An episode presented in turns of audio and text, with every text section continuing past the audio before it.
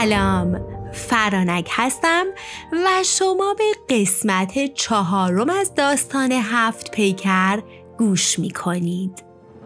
توی قسمت قبل گفتیم که بهرام چجوری به مشکل قحطی فائق اومد و همه چیز دوباره گل و بلبل شد تا اینکه خبر رسید که خاقان چین لشکرکشی کرده و داره به سمت ایران میاد.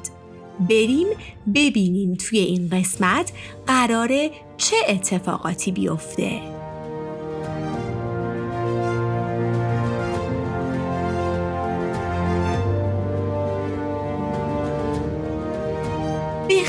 خاقان چین خبر رسیده بود که یزدگرد پادشاه ایران مرده و بعد از مرگش پسر جوونش یعنی بهرام به تخت نشسته که اونم خیلی اهل عیش و نوشه و درست تیراندازیش خیلی خوبه اما این مهارت هم در قالب تفریح براش و بعیده که علم و هنری تو تاکتیک های جنگی داشته باشه.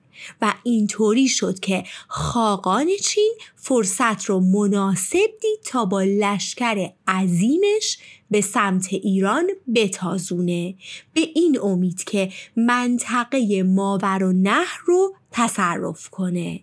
خاقان و لشکریانش تا مرزهای خراسان پیش میان.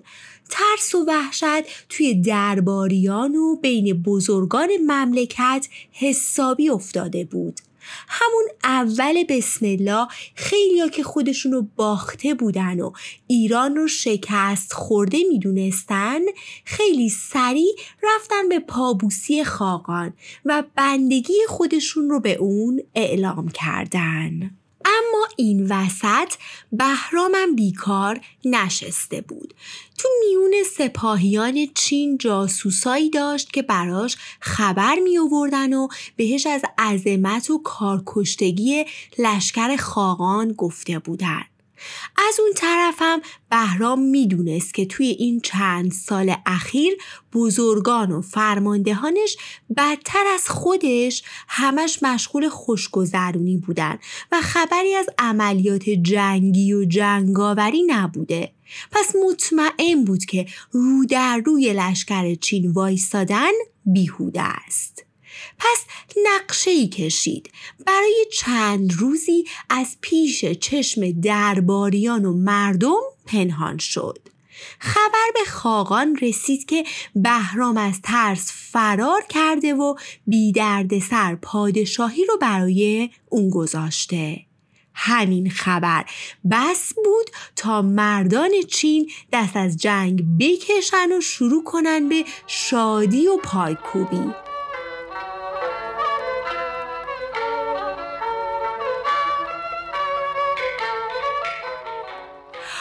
قافل از اینکه بهرام با 300 جنگجوی کارازموده خودشونو آماده کردن تا شب بشه و به لشکریان چین شبی خون بزنن. پس شب شد. در حالی که سپاهیان چین در خواب قفلت بودن و به امید اینکه فردا روز راحت و آسوده برن و تخت بهرام رو تصرف کنن سپاهیان ایران بهشون حمله می‌کنن و دخل همه رو میارن. و قبل از اینکه صبح بشه سپاهیان چین به اونور رود جیهون عقب نشینی می‌کنن. کلی هم گنجینه و سلاحهای جنگی از خودشون به جا می‌ذارن که همگی نصیب بهرام و سپاهیانش میشه. و به این ترتیب بار دیگه بهرام با خردمندیش بر مشکل فائق میاد و بیش از پیش پیش ایرانی ها عزیز میشه. بهرام بعد از این پیروزی تصمیم می‌گیره سر و سامونی به دربار بده. پس عذر خائنینی که به دستبوسی خاقان چین رفته بودن رو می‌خواد. بقیه رو هم تنبیه و نصیحت می‌کنه که باید هر لحظه آماده و مهیای جنگ باشن و دیگه اونقدر غرق عیش و نوش نشن که وظیفه اصلیشون یادشون بره. پس اینطوری شد که بزرگان دوباره خدمتگذاریشون رو نسبت به شاه اعلام کردن و بیعت کهنشون رو تازگی بخشیدن و پیمان بستن که تا پایان کار همراه و همگام بهرام باشن و جز خدمتگذاری به مردم به چیزی فکر نکنن. خب دوباره آرامش و برکت ایران رو گرفت و همه چیز خوب و عالی داشت. پیش می‌رفت که یک شب بهرام توی خواب تصویر اون هفت پیکر رو می‌بینه. همون هفت دختر زیبایی که سالها پیش تو کاخ خوبرنق دیده بود.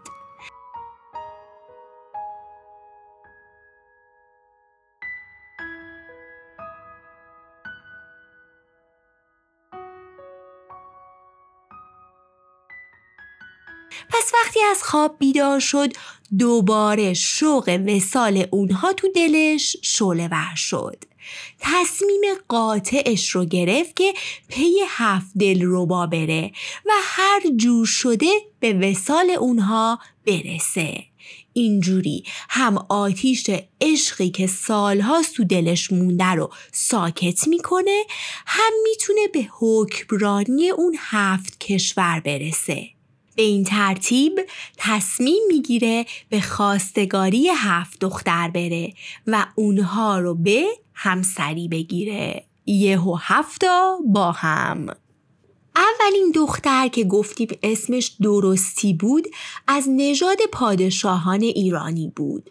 پس بهرام با دادن زر و گوهر بسیار اون رو خواستگاری می‌کنه و به کاخ خودش میارتش بعد از اون پیکی رو روونه چین می‌کنه و دختر خاقان چین رو طلب می‌کنه. خاقانم که به تازگی از بهرام شکست سختی خورده بود و حسابی ازش میترسید بدون معطلی دخترش رو به همراه مالیات هفت سال و گنجینه های بسیار راهی بارگاه بهرام می‌کنه. بعد از اون قرعه به نام همای دختر قیصر روم میافته. اما برخلاف دوتا دختر قبلی همای به راحتی به دست نمیاد و قیصر روم حاضر به وصلت با بهرام نمیشه.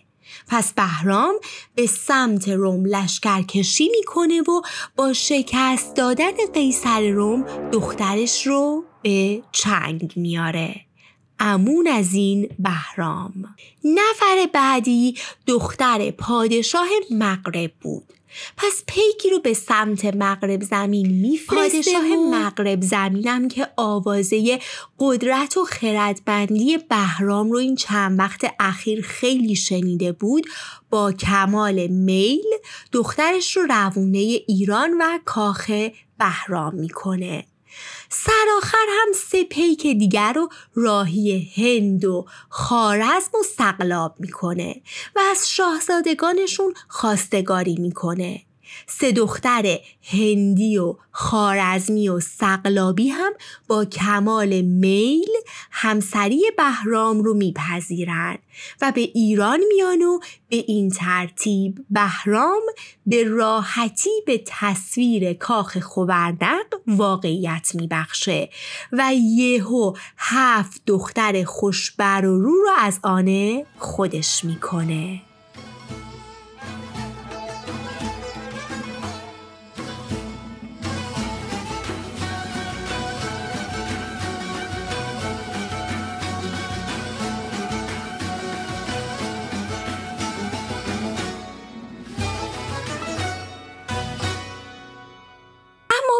بهرام بهتر از هر کسی می‌دونست که هرگز دوتا پادشاه توی یه اقلیم نمی گنجن. پس می‌دونست که هفت شاهزاده پری پیکر و ماهرو حاضر نخواهند شد توی یه قصر و در کنار همدیگه زندگی کنن. پس قبل از اینکه روزگار خوششون به تلخی بکشه و داستانها و دعواها شروع بشه تصمیم می‌گیره برای هر کدوم از ماهرویان قصری جداگونه بنا کنه. برای همین شیده که معماری چیره دست بود رو فرا می‌خونه و تصمیمش رو با اون در میون می‌ذاره شیده به بهرام میگه سرورم چه نیکو گفتی که من خودمم می‌خواستم به حضورت بیام و موضوعی رو در همین مورد بهت بگم. نمی‌دونم خبر دارین یا نه که این چند وقته به خاطر پیروزی ها و کشورگشایی ها و دا خلاصه داستانهای خوبی که برات اتفاق افتاده و آخریشم به راحتی تصاحب کردن هفت دلربا حسابی اسمتون سر زبون افتاده و نقل هر مجلسیه. من اومدم که بهتون بگم حواستون به چشم زخم ها باشه که بد جوری در معرضش هستین.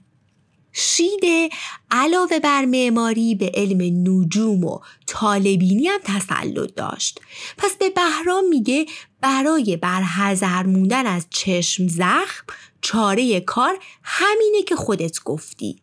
باید هفت گنبد متناسب با هفت ستاره آسمونی بسازی و هر روز هفته رو در گنبد مناسب اون روز که متعلق به یکی از همسرانت هست رو بگذرونی و حواست باشه که توی اون روز لباسی همرنگ اون گنبد به تن بکنی و اینطوریه که ستارگان آسمونی که نقش مهمی تو سرنوشته دارن با تو همراه میشن و اون وقتی که تو عمری جاودان خواهی داشت. و به این ترتیب میشی پادشاه هفت اقلیم روی زمین و هفت ستاره در آسمون. بهرام اول دو دل بود که آیا صرف این همه هزینه برای ساختن هفت گنبد آسمونی کار درستیه یا نه؟ اما از اونجایی که به شیده خیلی اعتماد داشت سراخر حرف شیده رو میپذیره و دستور میده تا مقدمات ساخت هفت گنبد رو فراهم کنن.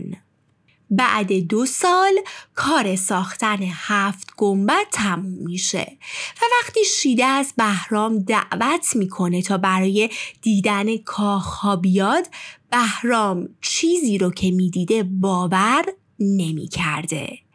هفت گنبد که هر کدوم به عظمت و زیبایی افلاک بودن. هر کدوم به یک رنگ که بیننده رو به حیرت وامی داشت. هفت گنبدی که کاخ خوبرنق پیششون هیچ بود.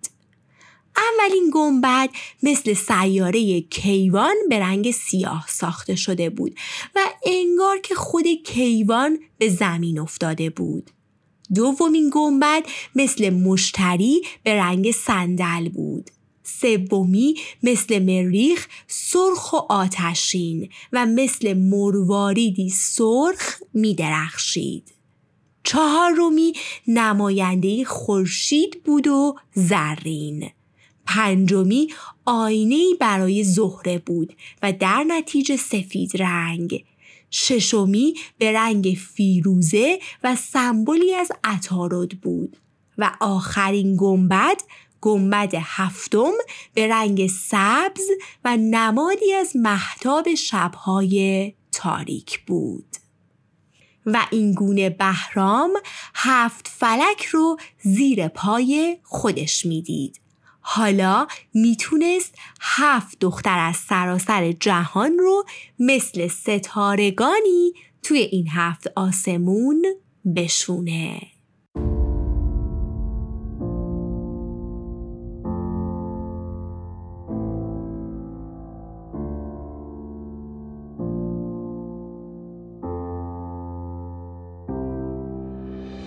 داستان رو تا اینجا نگه میداریم. از قسمت بعد هر روز بهرام لباسی همرنگ گنبدی به تنش می‌کنه و به سمت بانوی اون گنبد میره و اون دختر افسانه مخصوص خودش رو برای شاه تعریف می‌کنه. در واقع. هر کدوم از دخترها سعی می‌کنن به بهترین نحو با افسانه ها و ناز و کرشمه هاشون از بهرام دلبری کنن. پس اگه دوست دارید تا افسانه های دختران هفت اقلیم رو بشنوید با من همراه باشید.